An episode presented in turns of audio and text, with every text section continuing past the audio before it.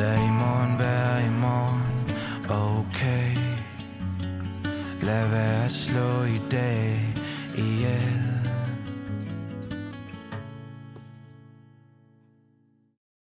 Hej og velkommen til Menneskemuseet. Vi er Marie. Laura. Julie Emilie og Emma. Yes. og i dag skal vi snakke om angst og alle de store og små ting omkring den følelse. Øhm, der kommer vi altså blandt andet på angstkulturen for eksempel, og vores egne oplevelser. Vi får besøg af Asta, som er modig og vil fortælle sin historie. Og ja, så skal vi også snakke lidt om vores egne råd til angst, og så skal I også blive hængende, da vi får besøg af selveste Jakob Aksglæde, som vil fortælle lidt om den her sang, vi hørte en bid af i starten.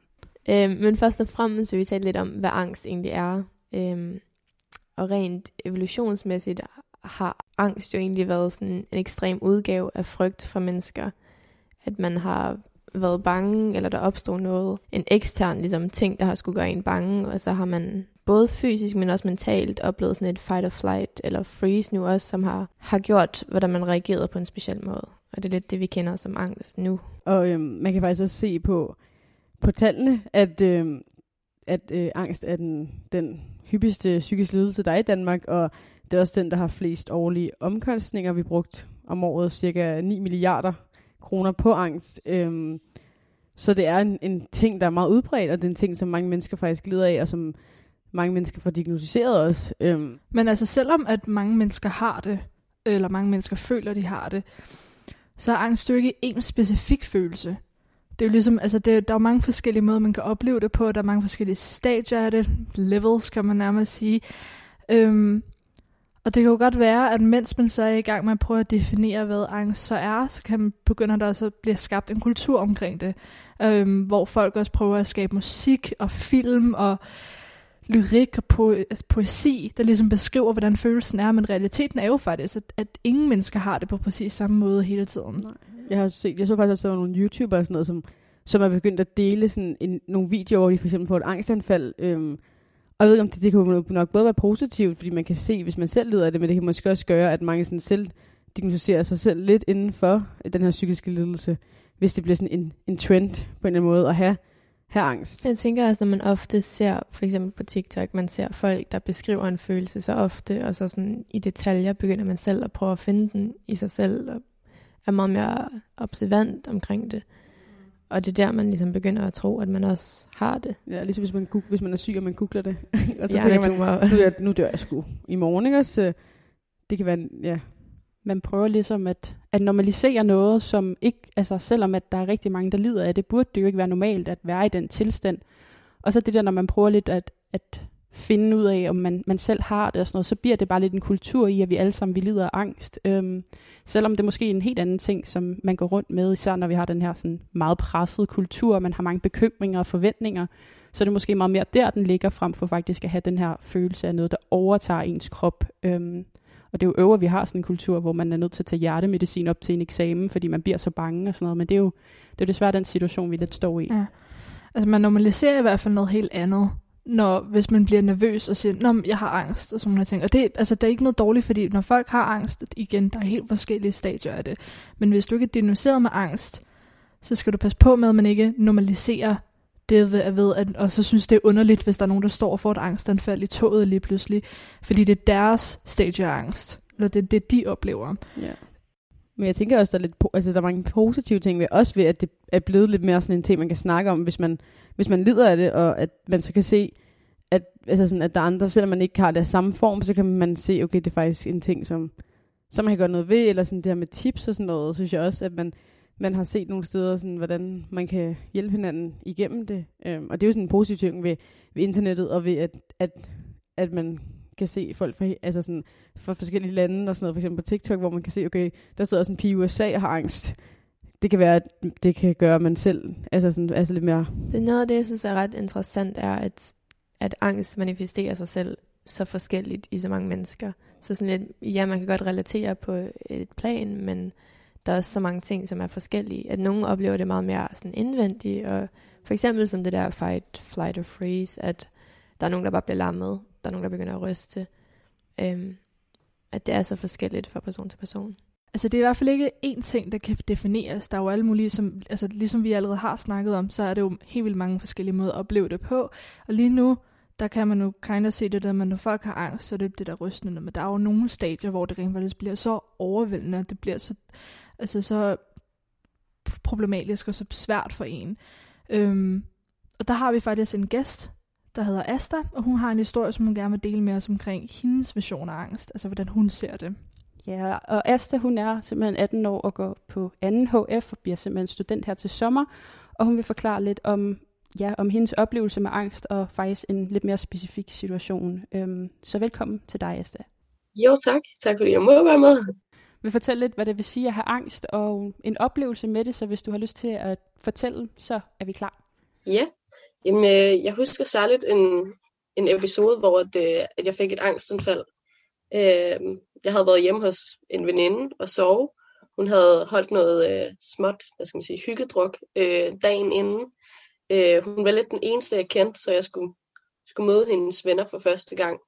Øh, det plejer egentlig ikke at være noget problem, synes jeg. Øh, at selvom jeg har angst, så er det forholdsvis okay at, at møde nye mennesker, og især når man har en, man, man kender ved sin side. Øhm, så vi havde egentlig bare hygget. Hendes venner var super, super søde. Øh, havde drukket og ja, spillet drukspil og snakket til, til langt ud på natten. Øhm, så da jeg vågnede næste morgen, der, der havde jeg det egentlig godt. Øh, jeg havde ikke en rigtig tømmermand i forhold til, hvad man kunne have troet, øh, når man tænker på, hvor meget vi havde, havde drukket dagen inden. Øh, jeg var lidt træt, men, men ellers synes jeg egentlig ikke, der var noget, så jeg var egentlig forholdsvis okay. Øh, det var så lidt senere, da jeg faktisk var på vej hjem fra, eller på vej hjem i toget, hvor at, øh, at jeg lige pludselig begyndte at få det rigtig dårligt.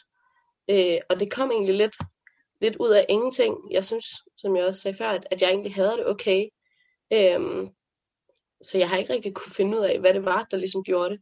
Men lige pludselig der i toget, der kunne jeg bare mærke, at, at det blev for meget. At, øh, at jeg begyndte at ryste, og min vejrtrækning blev hurtigere, og så selvfølgelig at ens hjerne bare løber ud af med, med ubehagelige tanker.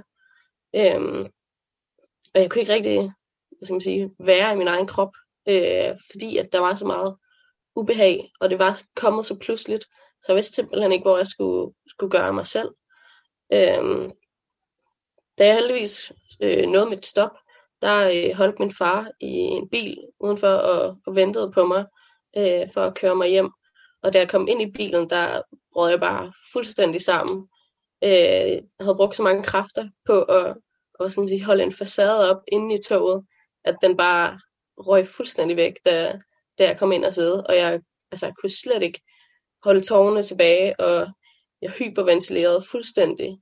Øhm, og efter nogle minutter, der endte jeg faktisk med at besvime, øh, fordi at min vejrtrækning havde været så, ja, jeg havde hyperventileret så meget, at der simpelthen ikke var kommet ilt nok rundt øh, i kroppen og op til min hjerne. Øh, og selvom det kan lyde super ubehageligt at besvime, så var det faktisk en god ting. Øh, fordi hvis jeg ikke havde besvimet, så kunne jeg have fortsat med at, at hyperventilere og panik i ja, flere timer, tror jeg. For når man besvimer, så stopper kroppen automatisk det her med at hyperventilere og gå tilbage til den normale vejrtrækning, fordi at man ikke er, er, be, er ved bevidsthed. Så det endte faktisk okay. Øh, da jeg vågnede op igen efter at have været besvimet, der var jeg helt færdig. Øh, kroppen havde brugt så meget energi på at, ja, og faktisk bare panik fuldstændig, øh, så at man var helt smadret. Øhm, ja, og det var egentlig både fysisk og psykisk. Øh, og nu her, når jeg tænker tilbage på det, så, øh, så synes jeg, det er ret interessant at, at tænke over, hvad der kan have startet det. Fordi, som jeg sagde tidligere, jeg synes jo egentlig, jeg havde det. Jeg havde det okay. Øhm, og jeg tror lidt, min konklusion må være kommet frem til, at, at jeg egentlig bare var overtræt og fuldstændig udmattet, uden egentlig at, at kunne have lagt mærke til det. Fordi jeg havde det jo haft det hyggeligt, og haft det sjovt. Men alligevel var jeg bare helt færdig. Øh, og det havde jeg ikke lagt mærke til, fordi det jo bare havde, havde været hyggeligt at være der. Og det har så også fået mig til at tænke lidt på, at, at man kan jo aldrig se, altså inde i det her tog, der, der holdt jeg en, en god facade op, så man kunne ikke se, at jeg havde et angstanfald. Øh, og det synes jeg er ret, ret interessant, at, at folk kan holde sådan en facade op, fordi det ved jeg, at der er også mange andre, der kan. Så folk kan, kan faktisk stå og have et angstanfald, uden at man overhovedet lægger mærke til det. Øh, og det er også det, jeg synes, der er, der er lidt synd ved det her med angst, fordi man kan føle sig så alene, selvom at man er omringet af mennesker. Jeg vil bare sige, at jeg kunne forestille mig, at det var utrolig ubehageligt. Jeg ved ikke, om du har haft andre panikanfald, der har været lige så slemme, men det, at det kommer, er en god oplevelse. At, at typisk kan man sådan forudse, okay, jeg begynder at få det dårligt, men at det bare kom ud af det blå, og efter en god dag må have været endnu mere forfærdeligt. Så tusind tak til Asta for at have lyst til at dele sin historie. Det sætter vi stor pris på. Og som vi talte om tidligere, så er det utrolig svært at definere angst. Øh, men man har alligevel prøvet, og man har givet det nogle forskellige øh, navne. Blandt andet findes der PTSD, som man typisk forbinder med sådan militærfolk og folk, der har været ude for ekstreme traumatiske øh, oplevelser. Det er så ikke ens betydning med, at det kun er folk, der har været i krig, der kan opleve det. Det kan også have været et, en mindre ting, de har været ude for, men som har været lige så traumatisk. Øh, at der findes OCD, som typisk præger en med tvangstanker. Øh, og der er panikangst, som gør, at man får angstanfald. Og jeg synes personligt, at det er den, man mest ser i sådan medier og igennem film og sådan noget. Øhm, hvilket betyder, at andre former, som der findes også generaliseret angst, ikke bliver vist lige så meget. Det, det er sådan en form for angst, hvor den er der konstant, bare ikke lige så kraftigt. Og det kan også være totalt energikrævende af en at, at sidde med sådan en generaliseret angst. Og man, det er ikke for at sige, at man kun kan have én, for man kan sagtens have en blanding af mange. Det er bare for at give et overblik over, hvilke former der findes, eller som man har talt om typisk.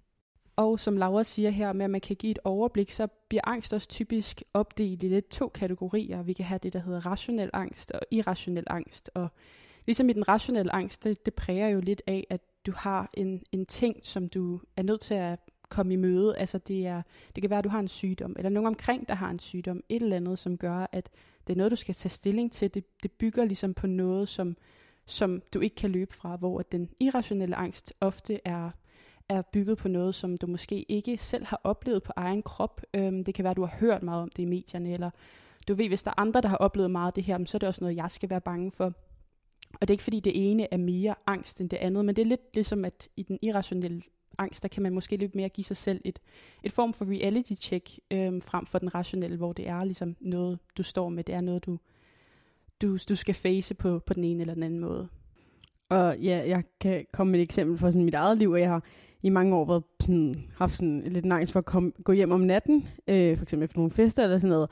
Og det så sådan, har været så voldsomt, at jeg tit har, har sådan ikke taget med til ting, som jeg faktisk gerne ville med til, fordi jeg ikke kunne, kunne overskue, og jeg var simpelthen for bange for sådan, at tage om natten. Øhm, og det er mega ærgerligt, synes jeg, når at en, en frygt og en angst bliver til en begrænsning for en. Øhm, hvad hedder det? Og det er jo på en måde lidt irrationelt, fordi man kan sige, jeg har aldrig oplevet noget, jeg kender ikke nogen i min nære, min nære kreds, der har oplevet noget. Øh, selvfølgelig hører man noget om det på fjernsyn, og man skal selvfølgelig altid være på vagt og sådan have det i baghovedet, men, men det er jo ikke en, en ting, som jeg har oplevet. Det kommer ikke fra sådan en speciel oplevelse. Det kommer ikke fra noget, jeg har oplevet selv, eller nogen mine meget tætte har oplevet. Øhm. Så det er jo sådan en, en lidt irrationel angst, men det, stadig, det fylder så meget, øh, at man så begrænser, hvad man gør. Og det kan blive rigtig ærgerligt. Men øh, Emma, hvad gør du egentlig så? Altså prøver du at komme videre fra det? Øh, altså ja, og det der hjælper for mig tit er sådan lidt at få en struktur. Det er sådan, eller sådan få en, okay, hvad gør jeg? Jeg sætter min cykel her, og så kan jeg tage bussen hertil, og så kan jeg cykle hjem, for eksempel. Øh, og det, synes, det, er sådan, det er jo bare mit hoved, der fungerer bedst, hvis jeg ved, hvad der skal ske.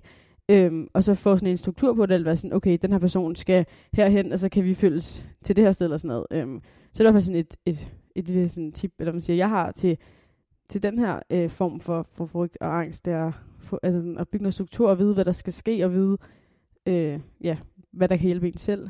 Er det så noget, der sådan altid har hjulpet dig, eller er det noget, du har fundet sådan her de sidste par år, eller noget? Er det, hvordan har du fundet ud af, at det var det, der virkede for dig?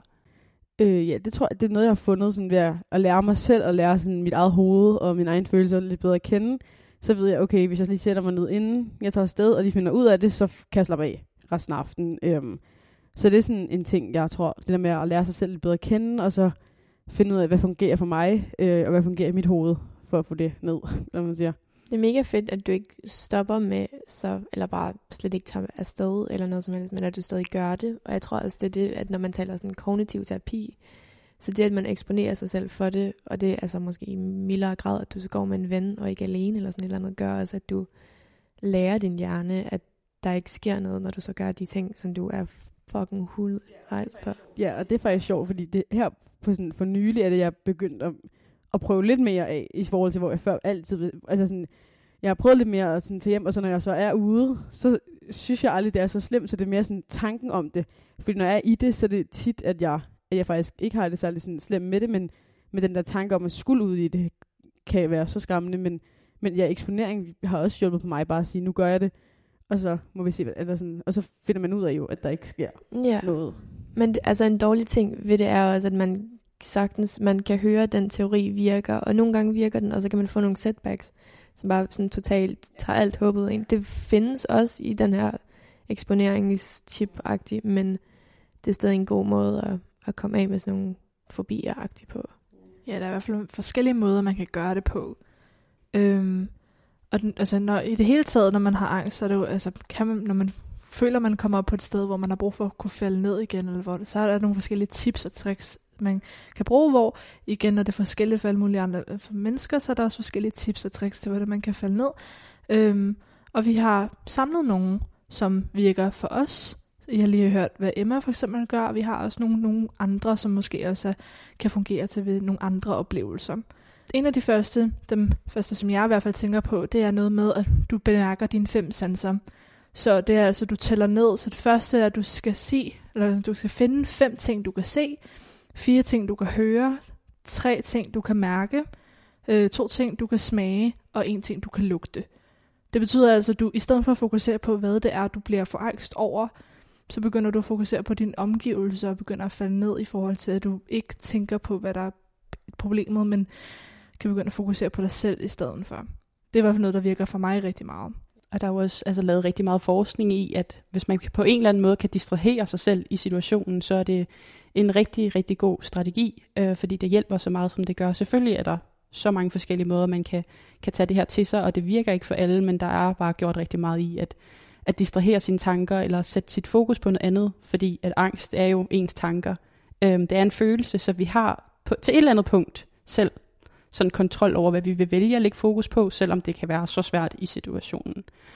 Og for mig selv, nu deler jeg selv meget med rationel angst, øhm, og der er det tit sådan, at, at man kan få et angstanfald, og det kan altså ødelægge en totalt, men jeg har det meget med sådan at komme ud, det der med igen, at sådan at lægge fokus på noget andet, komme ud og få noget decideret luft, og det er sådan måske meget sådan moragtigt sagt, men det, det er virkelig noget, der virker med, at man, man faktisk næsten bare løber for sine problemer, altså sådan, mm. fordi at man, man kommer ud og ser noget andet, end det miljø, man er i lige nu. Ja.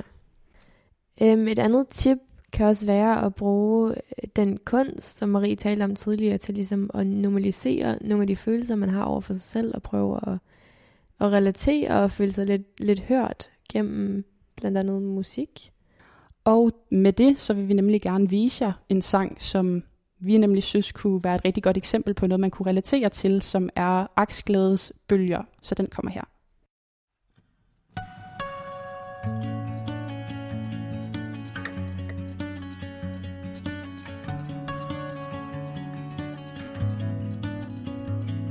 Du føler hele fortoget med dit humør du tænker altid ti skridt fremad vejen. Selvom det er allerførste sommerdag Så er dine øjne fyldt med regn. Lad i morgen være i morgen, okay. Lad være at slå i dag ihjel. Du har læst prognosen tusind gange nu men det gør hverken fra eller til Gør det vel det var simpelthen en bid af bølger, og vi opfordrer helt klart til, at I går ind og lytter til den her sang, da det er en super fin og inspirerende sang. Og Jakob Aksglæde, som er manden bag den her sang, kom jo ud med albumet Ting ændrer sig i slutningen af oktober sidste år, øh, hvor bølger simpelthen er på, og vi kender ham jo fra hans hits som blandt andet Lys igen, Fantomfølelser og Promilleromantikken. Og vi er simpelthen så heldige, at han er med os her i dag for at fortælle lidt om bølger. Så velkommen til Menneskemuseet, Jakob. Vi har jo virkelig set frem til, at vi skulle snakke med dig i dag, og især om din sang Bølger her. Så først og fremmest, uden sådan at gå dansk analytisk til værk, vil du så forklare lidt om, sådan, hvad den handler om i grove træk? Ja, altså øh, faktisk så er det mest af alt en sang, jeg har skrevet til mig selv, øh, fordi jeg er typisk jeg er sådan en, en person, der godt kan finde på at bekymre så ret meget. Øh, tænker altid øh, frem, og jeg har, meget svært, jeg, jeg har svært ved at, hvis jeg får en succesoplevelse, så er det, er det meget kort overstået, så er jeg hele tiden frem og tænke på, hvad der er udfordringer lige om hjørnet. Så, øh, så det er sådan en slags, øh, en slags huskeseddel til mig selv, om at jeg skal prøve at nyde øh, dagen, som, som er i dag, og, og, og alle den gode ting, der er i dag. Øh, og så måske mindre, i mindre grad planlægge frem. Ja, og øhm, så hvorfor har du valgt at kalde sangen for bølger? Er der sådan en bestemt me- øh, betydning med ordet? Jamen faktisk, det var fordi, jeg, jeg var lige i gang med at læse en bog øh, af Virginia Woolf, som, øh, som hedder Bølgerne, som står herovre i min bog i Øh, og jeg synes bare, det var en virkelig fed titel. Øh, så tænker jeg, bølger, bølger, bølger, kan man se det på den måde, at og hun, hun ser også livet som, som bølger, der hele tiden øh, skubber ind over, over stranden. Øh, og, og jeg synes, det var et meget godt billede. Jeg ved ikke, om hun skriver det eksplicit, men jeg synes, det var et meget godt billede på, at ting hele tiden kommer som bølger, og du kan ikke rigtig styre bølger. Du kan det overhovedet ikke jo. Så du skal sådan set bare øh, acceptere, at livet kommer i bølger, og øh, det kan være succesoplevelser, det kan også være udfordringer, men det er sådan, det er. Og hvis du så accepterer, sådan embracer det, så tror jeg, det bliver nemmere at være menneske.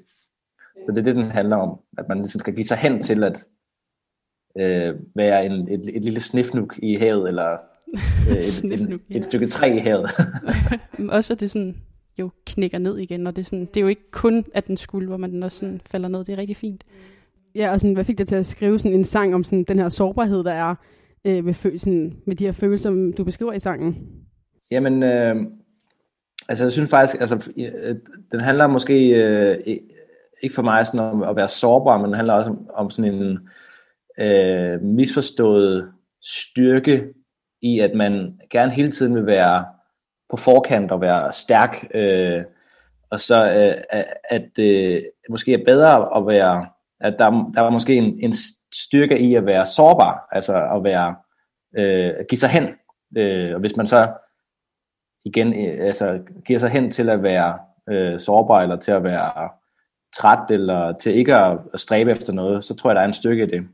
Helt sikkert. Øhm, og det er igen ikke for, at vi skal sådan fortælle alle lytterne, sådan, hvad sangen præcis handler om, fordi selvfølgelig skal musik jo være noget, vi føler, og noget, vi alle sammen får ligesom et eget forhold til, men sådan, den her linje, du har, der hedder, lad i morgen være i morgen, okay, lad være med at slå i dag ihjel. Nu har du sagt, at det jo lidt er noget til dig selv, men er det noget, du sådan vil ud med, eller var det igen sådan noget, som du hele tiden vil hæve dig selv op på? Er der sådan en mening bag, bag den linje?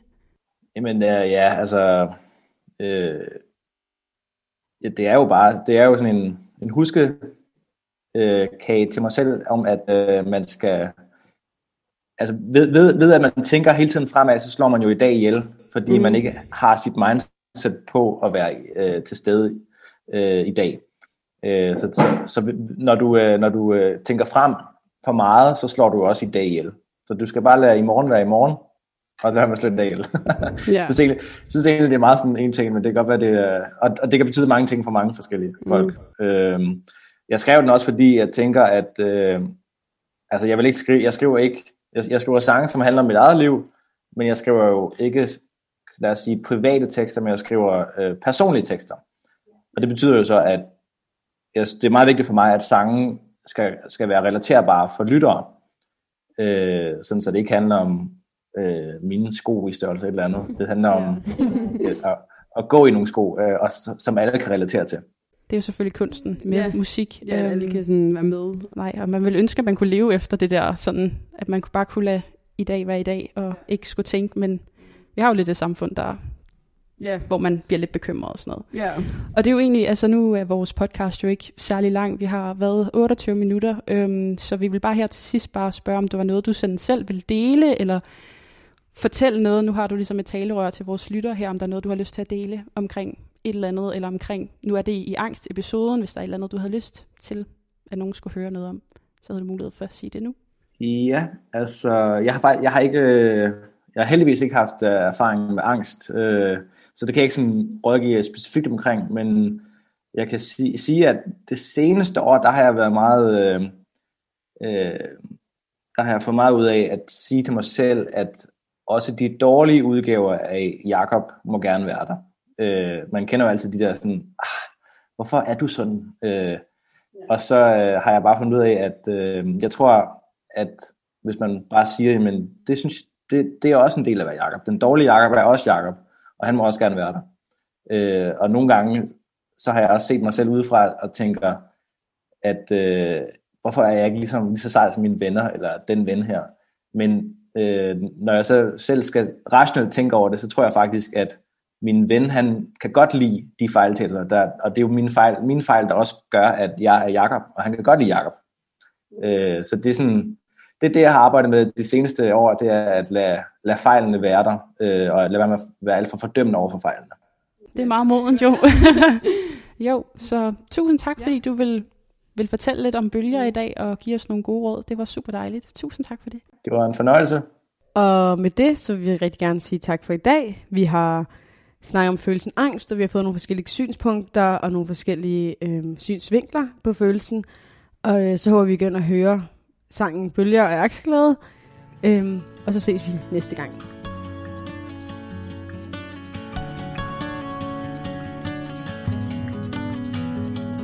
Lad i morgen. Okay. Lad være at slå i dag ihjel